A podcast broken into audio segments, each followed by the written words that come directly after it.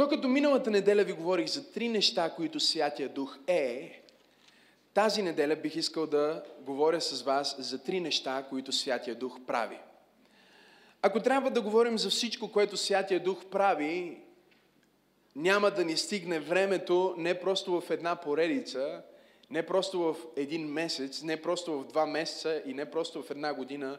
Отнема живот на изучаване на Божието Слово, за да разберем колко е огромно делото на Святия Дух и колко е фундаментално в живота на християнина. Християнският живот без Святия Дух се превръща в мисия невъзможна. Всъщност, самия християнски живот не съществува. Той не е реален, не е истински, без присъствието и действието на Святия Божий Дух в живота на един човек, който е приел Исус Христос за свой Господ и Спасител. И докато говорихме за три от важните неща, които трябва да знаем за Святия Дух, а именно, че Той е вечен и че Той е все знаещ и е все присъстващ, това са неща, които Святия Дух е. Но за нас също е важно да разбираме нещата, които Святия Дух е изпратен да извърши в живота на вярващия. Какви са нещата, които ти като християнин имаш нужда да приемеш от Святия Дух? И тази вечер аз искам да ви говоря за три от тези неща, може би трите най-важни неща, които Святия Дух прави в живота на един християнин. Готови ли сте? Първото нещо, ако си водите записки, е, че Святия Дух кръщава. Кажи кръщава. Сега, като християни, ние трябва да разбираме, че има три фундаментални кръщения. Три кръщения. Много хора биха казали само за две кръщения, но аз вярвам и виждам в Божието Слово три кръщения. Сега, разбира се, на нас е познато кръщението в вода за покаяние на греховете и кръщението в Святия Дух. Сега, за да бъда много библейски и да използвам точната библейска терминология, кръщението, което ние казваме е в Святия Дух, с белега говорене на езици, по-скоро не е кръщение в Святия Дух, а е кръщение с Святия Дух. А първото кръщение, което буквално е нашето новорождение, е кръщението ни в Духа на Бога. Следвате ли ме? Така че имаме три кръщения. Едното е в Бог, другото е в вода и последното, третото кръщение е кръщението с Святия Дух. Нека заедно да кажем кръщение в Бога, Кажи кръщение във вода. Кажи кръщение с Святия Дух. И е важно, много е важно да разбираме това, защото в Божието Слово ни се казва, че Той ни извади от този свят и ни потопи в Неговото царство, в царството на светлината. Така че първото кръщение буквално е твоето новорождение. То е духовно кръщение, в което твоят дух, твоят човешки дух буквално става нов. Ти ставаш ново творение в Христос Исус. Библията казва, че когато ние изповядаме греховете си и приемем делото на Господ Исус Христос на кръста, ние ставаме ново творение. Кажи ново творение. Така че това ново творение също е свързано с а, принципа и, и, и истината за ново рождението и един човек, който е бил регенериран, човек, който е приел Исус Христос за свой Господ, той се нарича също така новороден. Кажи слава на Бога, аз съм новороден. Сега, новороден означава, че ти си бил роден още веднъж. Но този път ти не си бил роден в грях, както първия път, когато си роден. Този път ти си бил роден в святост, в праведност и в истина. И ти не си бил роден просто като човек. Ти си бил роден сега по нов начин, който е буквално, че образа на Господ Исус Христос, лицето на духа на Исус Христос е същото лице, което ти носиш отвътре. Буквално, ако можем да вземем сега и да видим Твоя дух, ако ти си приел Христос за свой Господ и Спасител, Твоя дух е копие. Той е близнак на, новороден, на, на пресътворения, възкръсналия дух на Господ Исус Христос. Отвътре ти си същия като Христос. Затова Библията ни казва, че когато Той погледне към нас, когато Отец погледне към нас, Той вижда Христос. Защото Христос е изобразен, Той е изрисуван, Той е отпечатан, Той е буквално моделиран върху това ново творение, също наречено новороден дух, който ти носиш вътре в себе си. Халелуя на Бога.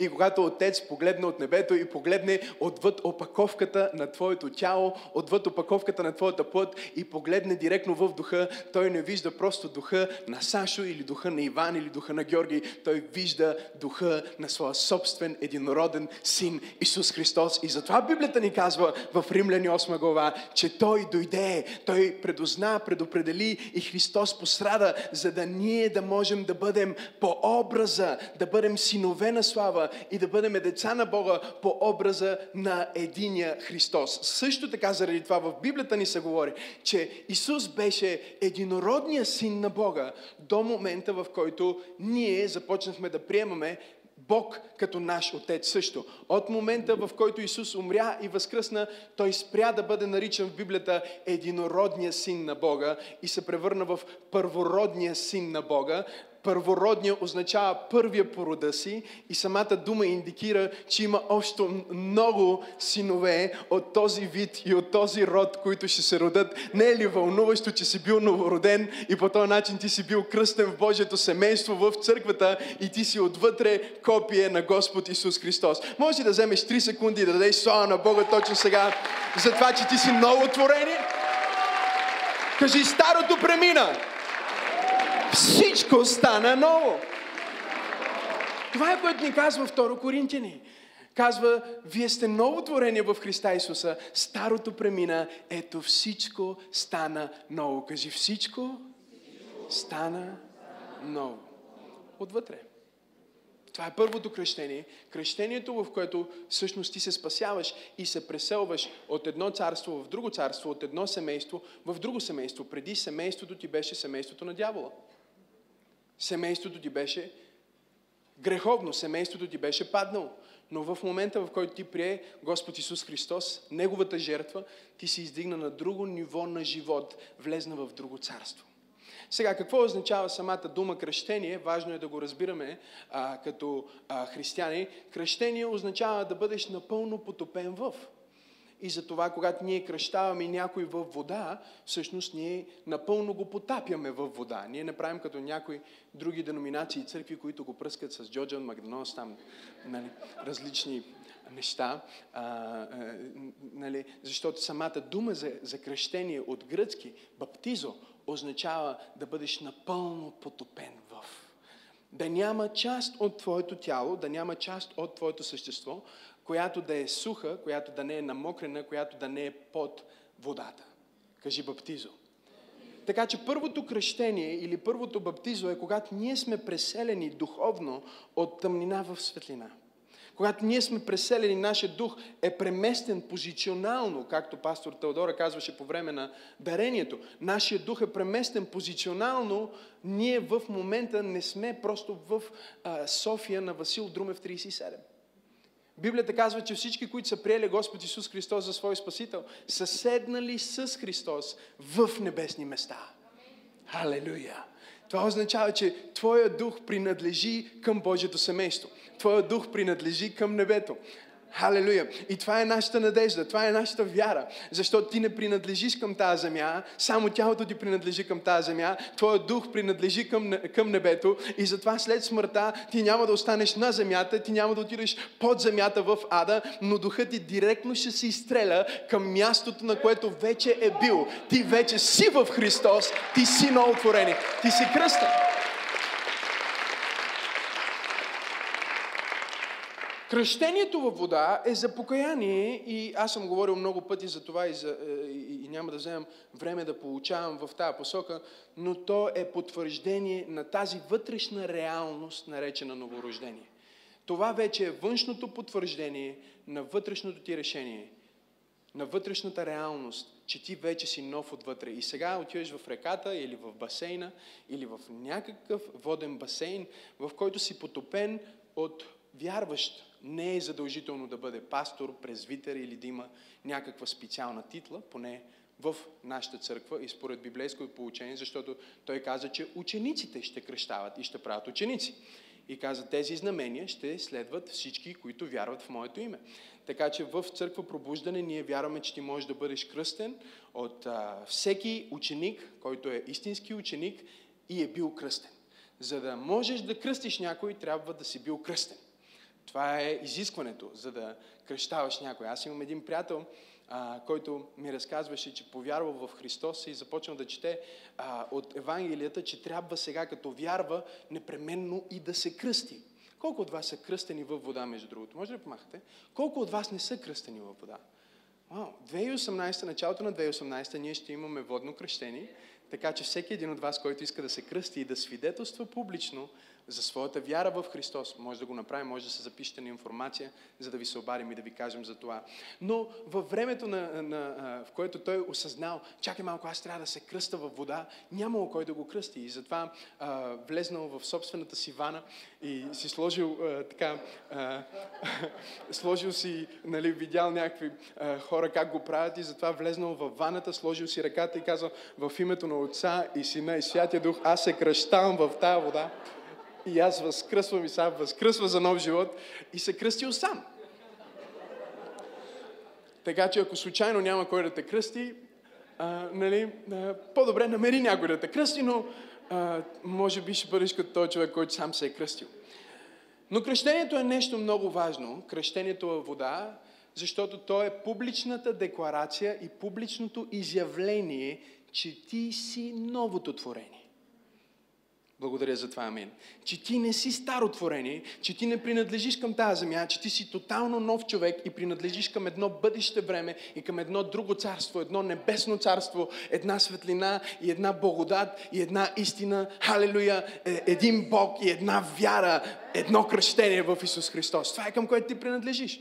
И затова водното кръщение е толкова фундаментално и важно за всеки един вярващ. Някой беше казал, пасторе, можеш ли да си християнин без да се кръстиш? Сега няма да влизам в, цял, в цялата техничност на, на това нещо, но ние виждаме в Божието Слово навсякъде, че повярвалите се кръщават. И, и основната причина на това кръщение е също покорство на примера на нашия Господ Исус Христос. Защото Христос нямаше нужда да бъде кръстен като грешник във вода. Грешниците се кръщаваха при Йоанн за покаяние и за да декларират, че очакват Месията.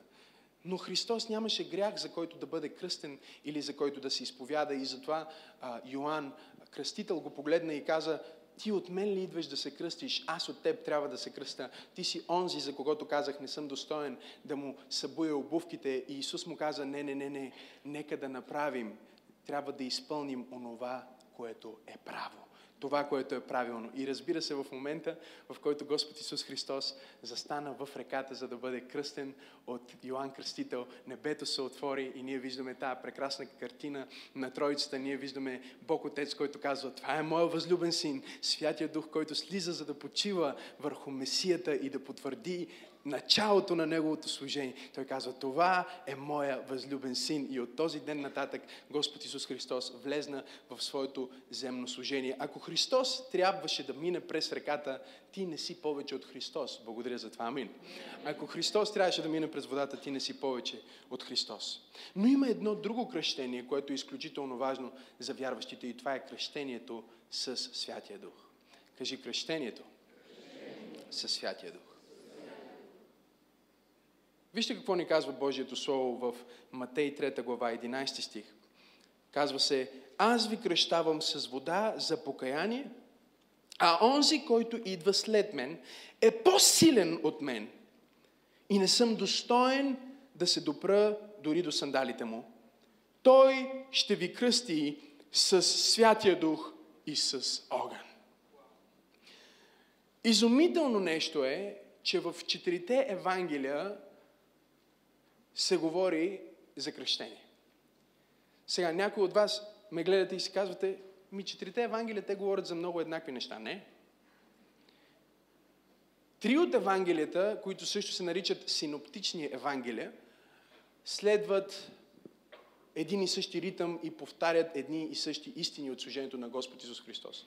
Но Евангелието според Йоанн, което е четвъртото Евангелие, си има тотално друг начин на изразяване. В него има толкова много истории, които ги няма в останалите Евангелия. Първото чудо на Господ Исус Христос е записано там в Йоанн, също така първосвещеническата молитва на Господ Исус Христос, възстановяването на Петър и толкова много други важни за нашата вяра неща са описани в Йоанн. И докато трите Евангелия обикновено се съгласяват за неща, Йоанн се различава и така има само няколко неща, които се повтарят във всичките Евангелия. Всъщност са само четири неща, които се повтарят всичките Евангелия в четирите Евангелия.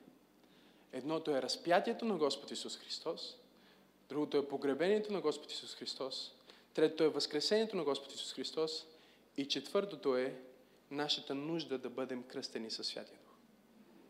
И четирите Евангелия се съгласяват, включително с деяния на апостолите, че християнският живот не е истински и не може да бъде изпълнен без това кръщение със Святия Дух. Матей, тук що го прочетохме, Марк се съгласява в първа глава на Марк 8 стих, ако отваряте Библията си с мен, ще ги следваме хронологично, за да ви е по-лесно. Той казва, аз ви кръщавам с вода, отново Йоанн говори, а той ще ви кръсти с какво? Говорете ми църква с какво? След това отиваме в Лука 3 глава 16 стих. В Лука 3 глава 16 стих се казва Йоанн отговори на всички. Аз ви кръщавам с вода, но иде онзи, който е по-силен от мене, на когото не съм достоен да развържа ремъка на сандалите му. Той ще ви кръсти с какво? С Святия Дух и с огън. Нека заедно да кажем с Святия Дух и с огън самото Евангелие на Йоан в 1 глава 33 стих ни казва И аз не го познавах, но онзи, който ме прати да кръщавам с вода, той ми каза, онзи, над когото видиш духът да слиза и да почива върху него, той е, който кръщава с какво? С Святия Дух. Изключително е това, което Йоанн казва, Бог му беше открил, че този над когото духът слезне и почива върху него, той е онзи, който ще ни кръсти със Святия Дух. Това почива е много важно, защото той изразява първо личността на Святия Дух, който слиза като гълъб и намира място на почивка. Намира място на почивка върху Господ Исус Христос и след Христос той може да бъде даден на целия свят. Ние виждаме това нещо изразено още във времето на Ной. По времето на потопа Библията ни казва, че Ной пусна гълъб. И първият път, когато пусна гълъба, какво се случи? Гълъба се върна обратно, защото не успя да намери място на почивка. Гълъба не успя да намери в цялата земя място на почивка и затова се върна обратно в новия ковчег. Точно както първия път, когато беше изпратен Святия Дух и се движеше по лицето на земята, той не намери място на почивка в света и трябваше да бъде отново в Отец. След това втория път, когато го изпрати, Библията ни казва, че Ной изпрати гълъба за втори път и той летя и търси и намери какво? Маслинова клонка. И почива върху тази маслинова клонка и се върна обратно в ковчега с тази маслинова клонка. Втория път, когато Святия Дух дойде, той дойде върху маслиновата клонка Господ Исус Христос и почива върху тази маслинова клонка. И понеже Господ Исус Христос възкръсна от мъртвите, третия път, когато Святия Дух е изпратен, е точно както в случая на Ной. Ной изпрати гълба и казва, не се върна вече, защото земята беше готова и той можеше да намери място на почивка по цялата земя. И третия път, когато Святия Дух беше изпратен на земята на деня на Педесятница и вярващите се кръстиха със Святия Дух, от тогава Святия Дух е намерил отново своето място на почивка в църквата на Господ Исус Христос. Не просто в един ковчег, не само в една нация, но по цялата земя. Той е намерил хора, в които може да почива. Има ли някой в църква пробуждане, който може да даде на Бога 5 секунди хваление тая вечер за това, че Святия Дух, третото лице на Бог, е намерил място на почивка в теб. Пет! О, трябва да му дадеш слава. Две! Халелуя! Четиримата евангелисти се съгласяват за важността на кръщението със Святия Дух. Деяния на апостолите, 1 глава, 5 стих, продължава в същия дух. Самия Господ Исус Христос, защото Йоанн кръщаваше с вода, а вие ще бъдете кръстени какво? Със Святия Дух, не след много дни. Вие ще бъдете, Исус им каза, помните ли това, което ви обещах? А, помните ли, че ви казах, че Той ще дойде? Ето го, обещанието идва, не след много дни. Вие ще бъдете кръстени с Святия Дух. И за да можете да различите идването на Святия Дух в живота ни от кръщението с Святия Дух, можете да видите Йоанн 20 глава, където Господ Исус Христос каза на своите ученици, приемете Святия Дух. Това приемете Святия Дух не беше кръщение със Святия Дух, а беше денят на тяхното новорождение. Много християни не разбират днес, че нито един от учениците не бяха, те не бяха новородени. Те не бяха преживяли това нещо, което ние сме преживяли. Затова беше толкова лесно а, Петър да се отрече три пъти. Той не беше още ново творение отвътре. Той си беше същия човек. Новото творение се освободи в деня на Възкресението на Господ Исус. В това възкресение той победи старото, той победи смъртта, той победи света и затова точно след възкресението, казва, се яви на учениците си при затворени врати в горницата и духна върху тях. Каза, приемете Святия Дух. Те не започнаха да говорят на езици, не започнаха да проповядват и все още нямаха сила за свидетелство, защото има разлика между това да бъдеш новороден и Святия Дух да живее в теб и това да бъдеш кръстен със Святия Дух.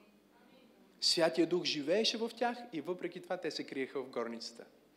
Святия Дух живееше в тях и въпреки това Господ Исус Христос им каза, още не сте готови да излезнете и да проповядвате. И в пети стих ние четем как Той им казва, Йоанн кръщаваше с вода, а вие ще бъдете кръстени с Святия Дух не след много дни. И малко по-надолу в 8 стих, вярвам, казва, и ще приемете сила, когато дойде Святия Дух върху вас и ще бъдете свидетели за мене в Самария, в Юдея и до краищата на цялата земя. Святия Дух идва, за да ни даде сила да свидетелстваме. Кръщението в спасение, в новорождение, кръщението в Господ Исус Христос, в вода и кръщението с Святия Дух са описани в цялата книга Деяния на апостолите. Ако погледнете заедно с мен в Деяния на апостолите, 2 глава, 37 до 39 стих, можем да четем там се казва, като чуха това, Петър проповядва, като чуха това, те засегнати в сърцата си, казаха на Петър и на другите апостоли, какво да сторим, братя? А Петър им каза, номер едно, покайте се. Какво е това? Това е първото кръщение, това е спасението. Той им казва, покайте се, кажи покайте се. След това продължава и казва, и всеки от вас нека да се кръсти в името на Исус. Така че имаме покайте се и ще бъдете кръстени. И след това продължава и казва за прощение на греховете ви и ще приемете този дар, Святия Дух. Виждаме отново тези три кръщения малко по-напред. В Деяния на апостолите 8 глава, ако прехвърлите няколко страници по-напред заедно с мен, от 12 до 17 стих ще четем. Там се казва, но когато повярваха на Филип, Филип проповядва и какво направиха те? Номер едно, повярваха. Кажи, повярваха. Те повярваха и това беше тяхното покаяние. Казва Филип, който благовестваше Божието царство в името на Исус Христос. Номер две, какво правиха? Кръщаваха се мъже и жени. Кажи, кръщаваха се. И казва, и, Сими, и самият Симеон, магиосника, повярва и като се кръсти постоянно придружаваше Филип и се удивляваше, като гледаше, че стават чудеса и велики дела. А апостолите, които бяха в Ерусалим, като чуха, че Самария е приела Божието учение, пратиха им Петър и Йоанн, които като слязоха, помолиха се за тях и те да приемат Святия Дух. Кажи кръщение със Святия Дух. И вижте, стиха продължава и казва, защото той не беше слязал още на нито един от тях, само бяха кръстени в името на Исус Христос. Тогава апостолите полагаха ръце на тях и те приемаха Святия Дух. Ако ти си тук тази вечер и си бил кръстен във вода, може би си приел Исус Христос за свой Господ и Спасител, може би си бил някъде другаде на църква, където са ти казали, че кръщението със Святия Дух не е толкова важно. Аз те насърчавам да изследваш целия Нов Завет Това е първото нещо, което апостолите правиха, където и да отидат. Те не питаха просто, вие дали сте приели Исус и кръстени ли сте във вода. Защото те знаеха, че ако приемеш Исус и се кръстиш във вода, ще бъдеш спасен но не е обязателно ще станеш човек, който променя света. Но няма начин да бъдеш кръстен във вода, да бъдеш спасен и да бъдеш кръстен със Святия Дух и да не промениш света. Затова тяхната стратегия беше всеки път, на всяко място, което те отиваха, да говорят за кръщението с Святия Дух. Искам да ви го покажа също в 19 глава на Деяния на апостолите, ако отворите заедно с мен. 19 глава на Деяния на апостолите е един от любимите ми примери – Никой няма да забравя. Бях в Израел и говорих с един а, приятел, пастор, който не вярва в кръщението със Святия Дух и не вярва в белега говорене на езици или дарбата говорене на езици. И докато аз вярвам, че ти е възможно да бъдеш кръстен със Святия Дух, без моментално да имаш проявлението, ще го кажа пак за те от вас, които са с а, малко по-такива ротани. Аз вярвам, че човек може да бъде кръстен със Святия Дух, без моментално да има проявлението на дарбата говорене на езици. Защото съм го виждал. Сега, първия белег и основният белег на кръщението със Святия Дух е говорене на езици, според как Духът ти дава способност. Но съм виждал хора, които са били кръстени от Святия Дух и не са говорили на езици, просто защото са нямали знанието и са нямали откровението за този белег и за това как да приемат Святия Дух. Защото ако вие видите, а, а, вие, вие ще видите, ако изследвате а, а, Евангелията и преди това, навсякъде в Библията се говори, чакайте Святия Дух изчакайте обещания от Святия Дух. Изчакайте обещания от Святия Дух. Но от деня на 50-ница вече не се говори чакайте Святия Дух, а се използва друга терминология и се казва приемете Святия Дух. Приеха Святия Дух. Приемайте Святия Дух. Така че Святия Дух трябва да бъде прият. И, и когато е прият, ти трябва да можеш да разбереш и да имаш откровение и за този дар, наречен говорен на езици, за да приемеш и този дар. Защото ако ти нямаш знание и откровение, затова ти можеш да се кръстиш в духа, без да говориш на езици. И сега мога да ви говоря за Диел, Муди и за други, които разказват за тяхното кръщение в Святия Дух, но не са имали белега говорене на езици. Но е видимо, че те са били кръстени със Святия Дух, защото от деня на тяхното кръщение, мисля, че Муди беше този, който разказва в е, една от книгите си, че е бил в мазето и църквата му не вървяла добре и никой не искал да слуша проповедите му и, и, и просто стояли на едно и също ниво. И, и, и две жени от неговата църква отишли при него и му казали, ние вярваме, че нещата не върват, защото ти не си кръстен със Святия Дух. Сега, те не знаели за говорене на езици. Това е в друга ера. Така че те му казали, ти не си кръстен със Святия Дух. И той казал, Святия Дух живее в мен. Как, а ти какво ще кажеш? Аз не съм кръстен със Святия Дух. Но това започнало да работи в сърцето му и той отишъл в един ден, докато се молил в мазето и казал, Боже, имам нужда да ме кръстиш, защото нещата не върват, служението не върви, църквата не върви и нищо не може да направим.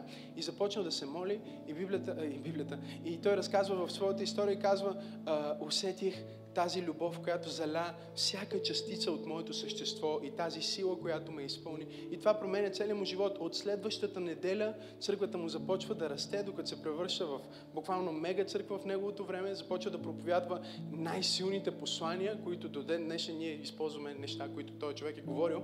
И не само това, но исторически, ако, ако четем, ние ще видим, че в цели заводи, в които е влизал и дори в градове и понякога, когато е минало през определени места, без да проповядва, с него се е движило толкова реално присъствие на Святия Дух, че хората са падали на колене и са се покайвали, без той да проповядва. Просто докато е минавал през завода, докато е минавал през бизнес града, докато е минавал през каквото и да е място, хората са получавали изобличение в себе си и са падали на колене и са се покайвали. Защо? Защото Святия Дух го е кръстил. И когато Святия Дух те кръсти, не просто Бог живее в теб, ти започваш да живееш в Него.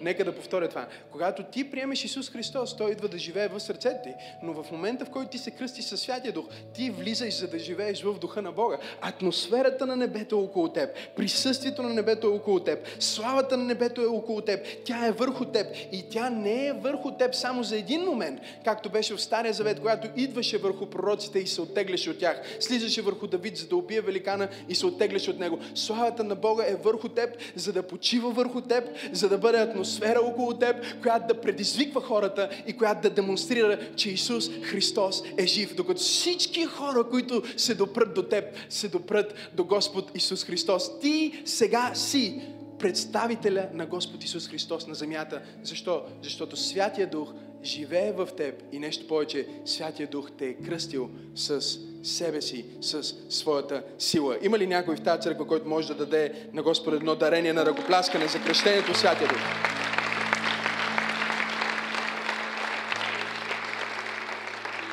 Апостол Павел в Деяния на апостолите 19 глава Говори се за него, той отиде по стъпките на един друг проповедник Аполос, който явно не знаеше, нямаше толкова много откровение за Святия Дух и кръщението със Святия Дух. И се казва, а когато Аполос беше в Коринт, Павел след като беше минал през горните страни, дойде в Ефес, където намери някои ученици и им каза, приехте ли Святия Дух?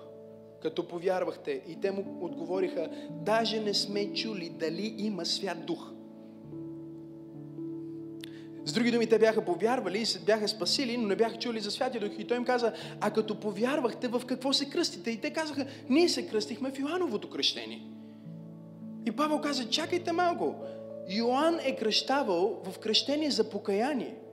Като е казал на народа да вярва в този, който ще дойде след него, това е Исус. И така, те като чуха това, кръстиха се в името на Господ Исус Христос.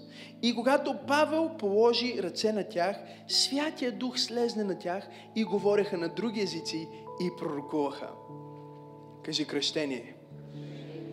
Първото нещо, което Святия Дух иска да направи в живота ти, е да те кръсти. Той иска да те кръсти със себе си и да те кръсти буквално в атмосферата на небето. Второто нещо, което Библията ни говори, че Святия Дух идва за да направи, е да ти помогне. Отворете Библията си заедно с мен на Йоанн, 16 глава, 16 глава на Евангелието според Йоан, чета от 7 стих и там се казва, обаче аз казвам истината, Исус Христос говори, за вас е по-добре аз да отида, защото ако отида, ако не отида, утешителят няма да дойде при вас. Но ако отида, ще ви го изпратя. И той, когато дойде, ще обвини света за грях, за правда и за съд. За грях, защото не вярват в мене, за правда, защото отивам при отца и няма вече да ме виждате, и за съд, защото князът на този свят е осъден. Имам още много неща да ви кажа, но не можете да ги понесете сега. Но когато дойде онзи, Духът на истината, Той ще ви опътва във всяка истина, защото няма да говори от себе си, но каквото чуе, това ще говори и ще ви извести за идните неща. Святия Дух идва, за да ти помогне. Кажи помощ. Святия Дух идва за да ти помогне. Казва утешителят. Утешителят е гръцката дума параклетос, параклет, което означава буквално адвокат, помощник, някой, който идва за да, да те утеши, прекрасната дума също е съветник. Кажи съветник. Помощник. Кажи параклет. Кажи адвокат. Утешител. Това е което Святия Дух идва да направи в живота ти. Той идва за да донесе отеха, той идва за да донесе помощ, но той няма да ти даде своята помощ, ако ти не я поискаш. Святия Дух е толкова нежен и толкова внимателен, че той няма да дойде за да ти наложи своята помощ, всички ние, имаме, всички ние имаме приятели, които понякога ни налагат своята помощ. Случва ли ви се? Едно от най-неприятните неща е някой да дойде и да ти помага без ти да си искал. Защото това ти дава чувство на теб, че ти имаш нужда от помощ, ти всъщност нямаш нужда от помощ, но той идва да ти помага, за да те накара да се чувстваш, че едва ли не ти имаш нужда от неговата помощ. Така че Святия Дух не е като тези приятели, които ще дойдат и когато ти имаш някакво притеснение или изпитание, ще дойде и ще започне да ти се налага, за да ти помогне. Той няма да започне да, те, да ти говори и да ти казва, трябва да ме чуеш, трябва да ме изслушаш и слушай ме внимателно. Святия Дух не е нахалник, той не идва за да те опресира, той идва само и единствено, ако е поканен. По-рано ние четохме, че той дойде и слезна като гълъб. Сега няма да влизам в цялото разбиране за това как така слезна като гълъб и въобще дали имаше гълъб там. Но а, ще остава за вас вие да си четете Библите. Но той слезна като гълъб и този образ на гълъба е там, за да ни покаже, че той идва само ако е по специален начин поканен. Колко от вас искат Святия Дух в своя живот като помощник? Трябва да го поканите. Гълъбите не идват а, а, във вас и не идват на, на, на, на, на, на вашата веранда, те не идват на вашия прозорец, ако не сте ги поканили. Те могат да минат до там за малко и да стоят, но ако има шум, тук ли сте, брати и сестри? Ако, ако има агресия, ако има стрес, ако има нещо, което е отблъскващо, моментално гълъба ще се тръгне. Аз си спомням един ден се опитвах да привлека един гълъб и сега Святия Дух не е като тия градските гълъби, които стоят и ядат картофки в Макдоналдс. Не. Защото има такива гълъби, които са а, нахални гълъби. Дали, те живеят в KFC, в Макдоналдс. Те са, те са градските гълъби, са по-различни. Те, каквото и да правиш, те могат да дойдат, един ден седях в, на KFC и няма да ви кажа, направо дойде и щеш да ми открадне, така че това не е Святия Дух. Но когато ти искаш да го привлечеш, аз се спомням този момент, в който исках а този гълб да дойде по-близо и хвърли хляб и гълба избяга, защото хвърли хляба твърде силно. Тук ли сте, брати и сестри? Аз направих нещо хубаво за него, нали, искам да му дам хляб, обаче понеже го направих твърде грубо, понеже го направих а, твърде невнимателно и гълба си тръгна. И Святия Дух е по същия начин. Святия Дух иска да бъде поканен, за да ти помага и Той няма да дойде и да помага в живота ти, ако ти не го поканиш. Сега, ти имаш нужда Святия Дух да ти помага. Кажи, помогни ми Святия Дух. Вярвай ми, имаш нужда от това Святия Дух да ти помага, защото ако Господ Исус Христос имаше нужда Святия Дух да му помага във всеки епизод на Неговия живот и служение, колко по-голяма нужда имаме ние Святия Дух да ни помага. Ако Господ Исус Христос имаше нужда от Святия Дух, как се роди Господ Исус Христос? Библията казва, ангел се яви на Мария и каза, блаженна си между жените, ето какво ще стане. И Мария каза, как ще стане това? И ангел отговори, Святия Дух ще дойде върху тебе. След това Господ Исус Христос израстваше като дете и Библията ни казва, че Той се намери в храма и дискутираше Божието Слово с книжниците и с учителите. И се казва, че Святия Дух направи Господ Исус да расте в мъдрост и в благоволение пред Бога и пред човеците. По-късно, когато Господ Исус Христос стана на 30 години, застана на река Йордан, не беше изпроповядвал нито една проповед и не беше изцелил нито един човек, докато Святия Дух не дойде, за да му помогне за неговото служение. И се казва, че от деня, в който Святия Дух дойде върху него, Лука 3 глава говори за това, неговото служение започна. Всичките неща, които Господ Исус Христос направи, са обобщени в Деяния на апостолите и се казва как Бог беше помазал този Исус Христос от Назарет с Святия Дух и с сила и той обикаляше и вършише добрини и изцеляваше всички, които бяха огнетявани от дявола. Всяко изцеление и всяко чудо, което Исус Христос направи, е обобщено от Лука в Деяния на апостолите, като самия Лука ни казва, че Господ Исус Христос беше помазан от от Святия Дух и с сила, за да обикаля и да върши благодеяния. Ако Господ Исус Христос имаше нужда от Святия Дух за своето служение, ти имаш ли нужда от, от Святия Дух за твоето служение?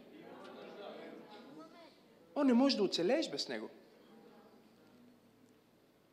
След това, когато Господ Исус Христос започна да страда, кое даде сила на Господ Исус Христос да може да изстрада цялото това страдание –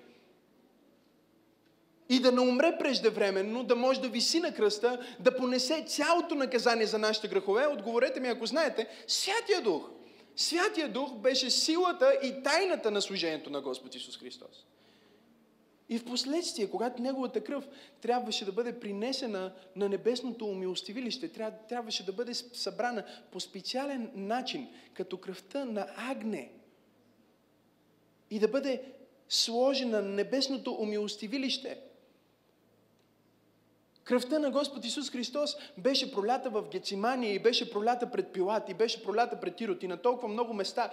Кой събра кръвта на Господ Исус Христос, за да я принесе в, небесното, в небесната скиня, на небесното умилостивилище? Библията ни казва в Евреи, че Той принесе кръвта си чрез вечния дух – след това, докато Господ Исус Христос беше в гроба и третия ден дойде и той трябваше да възкръсне от мъртвите, той не можеше да възкръсне, ако Святия Дух не беше дошъл върху него. Библията ни казва в Римляни, че Святия Дух възкреси Господ Исус Христос от мъртвите. И колко повече този Дух, който възкреси Христос от мъртвите, как няма да възкреси и вашите земни тела, ни казва.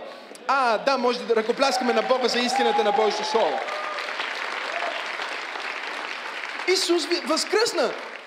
Той възкръсна чрез силата на Святия Дух.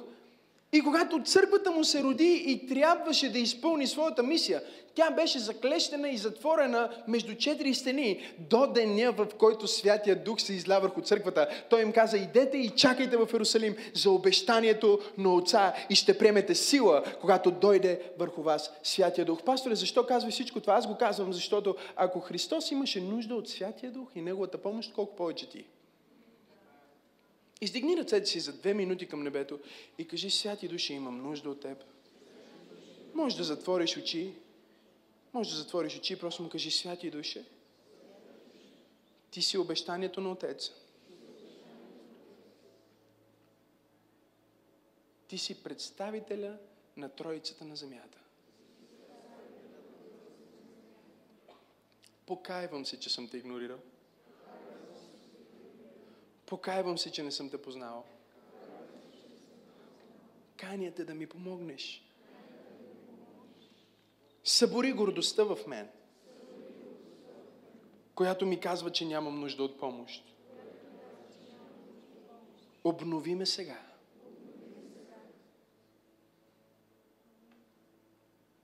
Не знам за вас, но аз усещам неговото присъствие на това място. В момента, в който той е поканен, той веднага става реален. Святия Дух е като, като, като тази реална личност, която винаги присъства, но е много лесно да не бъде забелязан, защото е толкова нежен. И само ако ти го потърсиш, само ако ти за момент, чуй, за момент влезнеш и просто си в съзнание за това, че Той е тук. Кажи, Той е тук. Кажи, ти си тук. В момента, в който ти си в съзнание, че Святия Дух е тук на това място, Неговото присъствие става реално за теб. Затова, когато минаваш в някаква трудност утре на работното ти място или имаш тест и не знаеш кой отговор беше, знаеш ли, че Святия Дух иска просто да си говори с теб, да ти открива неща? Седял съм сам и съм живял сам и трябва да разберете това. Аз съм живял сам много дълго време. Станах самостоятелен. На 15 години бях напълно самостоятелен. И съм живял по много различни начини.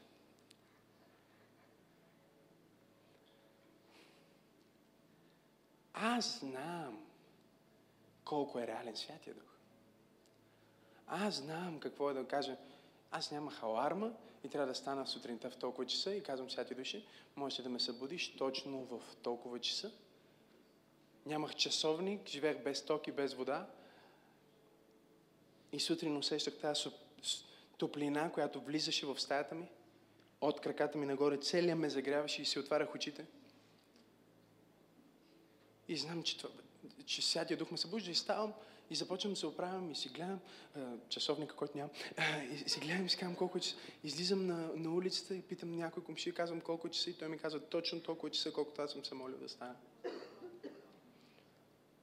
Аз знам какво е нещо да ми се случи и да искам да го кажа на някой и да е толкова реално неговото присъствие, че да му просто да му кажа, мале. Случва ли ви сте някой път да сте в стая, сами и да се обърнете, за да говорите на някой там? идва ти някаква идея или нещо, се сещаш и, и сведнъж се обръщаш, като че ли някой твой близък е там. А всъщност няма никой там, но ти се обръщаш да кажеш на някой нещо. Той е там. Исус каза, Той няма да ви остави сираци. Той ще бъде там всеки ден и всеки час, в най-трудния момент, в най-добрия момент, в най-трагичния момент. Той ще бъде с вас. И когато говорим за това, че Святия Дух е помощник, по-скоро трябва да говорим за това как да му помогнем да ни помогне. Как да му позволим да ни помогне, защото аз си мисля, че понякога, и това е начинът по който се моля, когато служа, когато а, имам неща, просто казвам, Боже, да, да, просто няма да се бъркам много, за да не го оплескам. Може ли ти просто да take the lead в това нещо?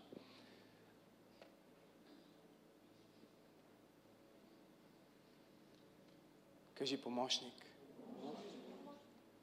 Не е ли интересно, че се използва същата дума, която се използва за жената, за Ева, която е по-слабия съсъд, по-нежния съсъд. И сега не казвам, че Святия Дух е жена, не дайте да ми изваждате думите от контекст, но ние ще видим, че ако Бог създаде човека по своя образ и по своя подобие и ги създаде мъжки и женски пол, както се казва в битие, определено той взе много от това, което Святия Дух е и го вложи в жената нежността, грацията, детайла, Святия Дух е в детайла. Това да не се натрапва, да е внимателен. Нали има и жени, които се натрапват. Но грехопадението е реално. Докато мъжа има вътре в себе си това военно нещо на Бог Отец.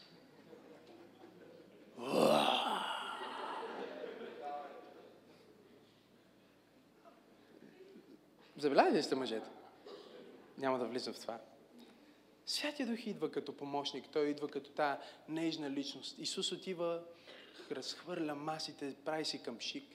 Не, чуйте, не му дойде внезапно. Той всъщност отдели време да си направи към шик. Някой си мисли, че той влезне и просто ядоса. Не, той изказа сега, ще направи към шик, ще отида.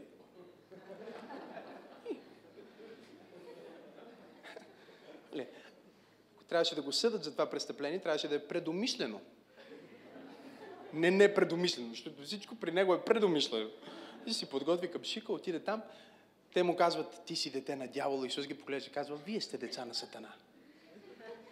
И те му казват, ти си обладани. Той казва, вие сте обладани. Те му казват, нашия баща Авраам. И той казва, преди Авраам аз бях. Но когато Румен го обвиниха, че чудесата, които прави, ги прави чрез духа на Велзевул. Той не се защити. А той започна да говори за хулата против Святия Дух. Защото самия Господ Исус Христос знаеше, източника на сила за чудеса в служението му е Святия Дух. И той ги погледна и каза, истина ви казвам, ако се грешите на мен или против небето или против Отец, ще намерите прошка. Но хулата против Святия Дух няма да намерите прошка. Ще бъдете съдени за това. Затова е толкова опасно, когато посочиш с пръст и кажеш, това не е от Бог, това изцеление не е от Бог. Защото ако е Святия Дух, ти казваш на Святия Дух, че е демон.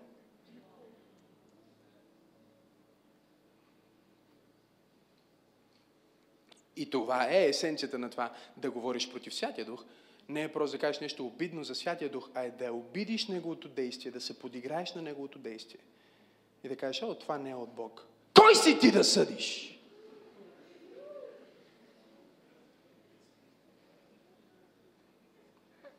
Аз мога да ти проста.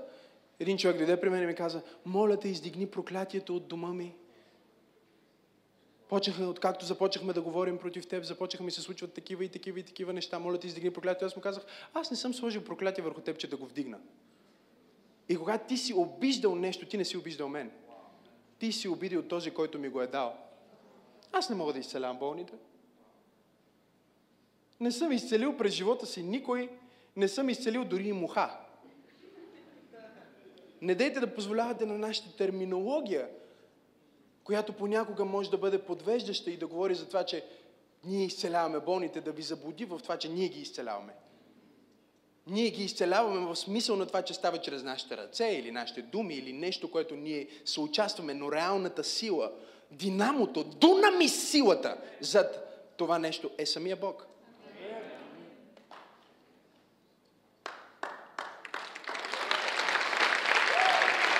И аз не знам защо го прави чрез нас. И аз не знам защо го прави чрез нас, но го прави. Защо? Може би защото сме го поканили. Може би защото ние си знаем колко не можем. Аз знам, че тази проповед не може да промени никой. Аз съм бил изумяван след мои проповеди, които не са били толкова добри, как хора пак са се спасявали. И всеки път си спомням и знам едно нещо и това е, че ако Святия Дух не изобличи човека за грях, ако Святия Дух не направи Исус реален, ако Святия Дух не донесе силата на Бог в дадена ситуация, мъртви дела и мъртви думи и мъртви служения безброй. Това, което прави тази църква различна, това, което прави моят живот различен и това, което ще направи твоя живот християнски различен и ефективен, не е проповедта, която чуваш, не е, че принадлежиш към тази църква, а е, че Святия Дух принадлежи към тази църква. И Святия Дух е пастора. Той е лидера на тази църква. Има ли някой в тази църква, който обича Святия Дух и иска да даде слава на Бога тая вечер за присъствието му на това място? Кажи кръщава, помага. И свършвам четвърта глава на Йоанн, третото ми нещо. Четвърта глава на Йоанна. Нахранени ли сте този вечер? Това слово е силно. Когато Святия Дух духне върху Словото, става силно. Йоанн 4 глава, 10 стих. Исус в отговор и каза, Исус е на кладенеца с самарянката. Един от любимите ми моменти в Евангелията. И той казва а, да му налее вода. И тя не иска да му налее вода. Понеже тази сряда също ще бъдем в тази история и в няколко други истории, които години наред не съм разбирал и миналата седмица Бог ми ги откри и трите специално за поредицата в среда. Така че в среда трябва да бъдете тук. Затова няма да чета целият пасаж, но ще прочета 10 стих. Там се казва, Исус в отговори каза, ако би знаела Божия дар, кажи Божия дар. И казва, кой е онзи, който ти казва, дай ми да пия, ти би поискал от него и той би ти дал. Какво би ти дал? Говорете ми, какво би ти дал?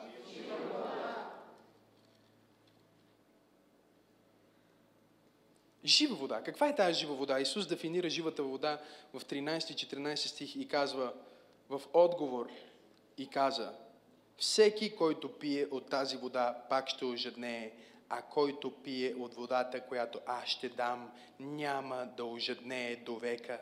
Но водата, която аз ще дам, ще стане в него извор на жива вода, която извира за вечен живот. Когато ти си кръстен със Святия Дух, когато ти си бил кръстен във вода, когато си новородено дете на Бога, ти си приел живата вода. Живата вода, Исус не говори за себе си. Всеки път, когато вие четете за живата вода, вие всъщност четете за дъра на Святия Дух. За да иллюстрира това, което Святия Дух е и това, което прави, Исус го нарича жива вода. Той стои там на кладенеца, където също има вода, но това е вода, която не е в движение. Вода, която стои на едно място и се събира. Той казва, тази вода ще те кара да идваш всеки път при нея, ще ти свърши вкъщи, ще трябва да дойдеш пак да си налееш, после пак и дори да пиеш колкото искаш. Колко по-добър момент да пия. Пак ще ожеднееш. Защото това е обикновена вода. Това е вода, към която ти идваш, за да вземеш за нуждите си, да ги посрещнеш и да се окаже, че не е било достатъчно. Отново да се озовеш в нужда и отново да се озовеш на място на жажда и на място на суша и да трябва да се върнеш тук и пак да наливаш вода. И когато Исус си каза за тази вода, и тя, тя му каза, Господине, дай ми винаги от тази вода. Защото не искаше всеки Божий ден да ходи и да пълни нова вода. И християнският живот е точно по този начин, когато Святия Дух не е с тебе, когато ти не си бил кръстен с Святия Дух. Ти трябва да дойдеш на църква и да си вземеш вода. И всяка неделя пиеш цяла седмица и после в неделя пак се връщаш на църква, за да можеш да си вземеш нова вода, защото водата ти е свършила. Но Исус каза, аз истина ти казвам, халелуя. Който приеме тази жива вода, за която аз говоря, той никога няма да ожеднее. Той няма да е зависим, просто всеки път да дойде някой да му даде някаква капка. Тази вода ще се превърне в него, в извор на жива вода. Халелуя! Коя е тази жива вода? Нека да отворим на седма глава на Йоан, защото все още някои от вас си мислят, че Исус говори за себе си, а Той говори за Святия Дух. Вижте какво се казва в 7 глава на Йоан, 37 стих. А в последния ден, великия ден на празника, Исус се изправи и извика. Някой ме беше питал наскоро, защо викаш? Аз му казах, че ти Евангелията и виж всички моменти, в които Исус вика. Извика, казвайки, ако е някой жаден, нека дойде при мен и да пие който вярва в мен, реки от жива вода ще потекат от вътре му. И чуйте какво казва 39 стих. И това каза за духът, когато вярващите в него щяха да приемат, защото Святия Дух още не бе даден, понеже Исус не беше прославен. Святия Дух още не беше даден. Исус не беше прославен. И той се изправи и каза, ако някой иска тази жива вода, нека дойде при мен и да приеме мен. И когато вие приемате мен, тази жива вода ще дойде във вас. Къде ще дойде? В отровата. Буквално думата там на гръцки е корем. Да, от корема. И затова аз често казвам, когато се молим, служи си ръката на корема. Това не е нещо странно, което ние правим, нали? Сега, е, това пастор, някакви е, тук символики, а, духовни трикове. Исус ни каза точно къде се намира Святия Дух. Исус ни каза точно откъде извира Святия Дух. Той не извира от главата ти. Благодаря за това, амин. Не извира от гърлото ти. Това е някой от вас, когато се опитват да говорят на, на езици, като кър, кър, кър, кър, кър, кър, кър, кър. И с цялото ми уважение, едно време ни учиха да повтаряме кръвта, кръвта, кръвта, кръвта, кръвта. И когато ние повтаряхме кръвта, кръвта, кръвта, кръвта, кръвта, кръвта, кръвта, кръвта, кръвта, кръвта, кръвта, и почваме да говорим. Чуйте, изумително е как Бог се съобрази с нашата глупост, за да ни даде това, което искаме. Изумително. Thank you, Jesus.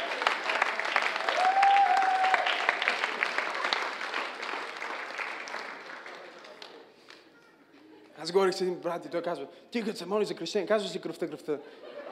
И аз казвам не. И той, защо? И аз казвам, защото може да караме да казват чичковите червените и чвиничковчета.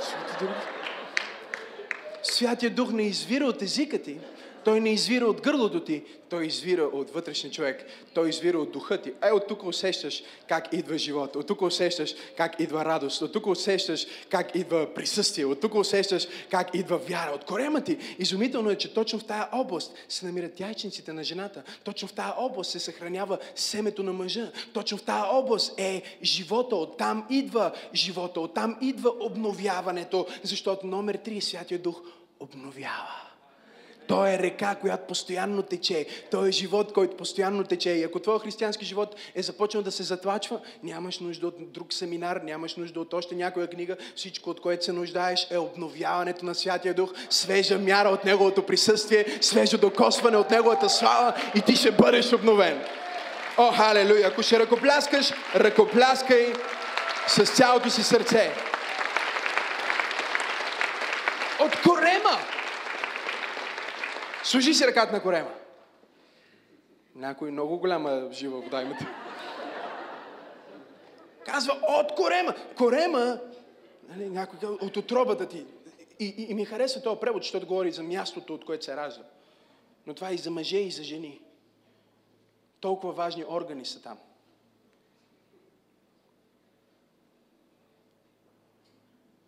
Стомаха е там. Ние не можем да се справим с духовната храна без Той да е там. Семето на мъжа се съхранява там. Там се възпроизвежда, там се получава семето. Там са ячиците, там са нещата, там е живота, там е бъдещето. Шакава. Служи се ръката на корема и кажи, святи души. Исус обеща, че който вярва в Него, ще бъде кръстен с Тебе. И ти ще течеш като жива вода. Постоянно обновяваш се извор. Вътре в мен. Какво прави Святия Дух? Святия Дух кръщава, Святия Дух помага и Святия Дух обновява.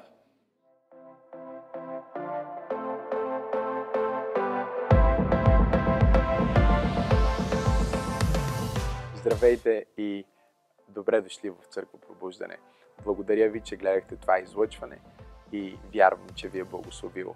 Ако за първи път чувате за Исус и бихте искали да го приемете за ваш Господ и Спасител, молим ви да се свържете с нас, за да ви изпратим повече информация за молитвата за спасение и за това как можете да израснете във вашата нова открита християнска вяра.